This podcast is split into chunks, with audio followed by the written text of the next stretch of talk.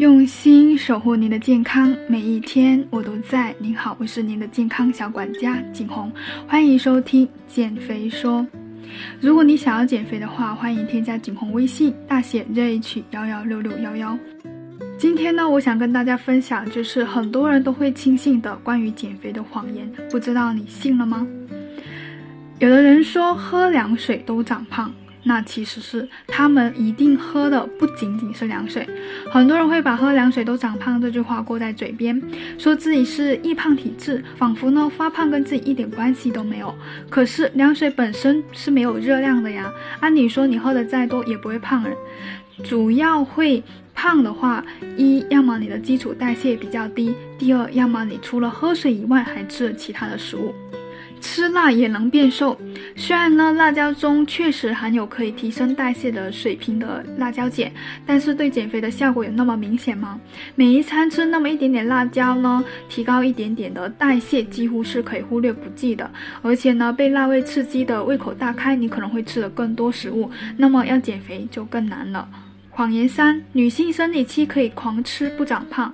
其实呢，女性呢相信也是特别信的，觉得哎，我快到生理期了，终于可以大吃大喝了。这个跟吃辣是一个道理的。处于生理期的女生呢，代谢水平确实会有所提升，但是呢，提升的也太少了。生理期间每天呢能多消耗的热量，可能也就相当于你多骑十五分钟的自行车吧。这些热量在暴饮暴食摄入的大量热量面前呢，真的不算什么。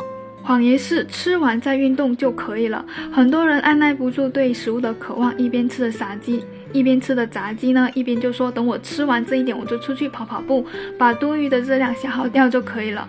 其实呢，一份二百五十克的炸鸡呢，热量高达差不多五百大卡，那这些热量如果通过慢跑，至少需要一个多小时才能够消耗掉。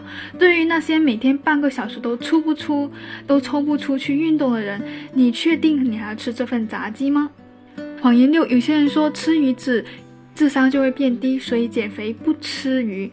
其实呢，鱼真的是一个好东西，热量相当于一般肉类来说更低，富含优质蛋白，而且呢还含有不饱和脂肪酸。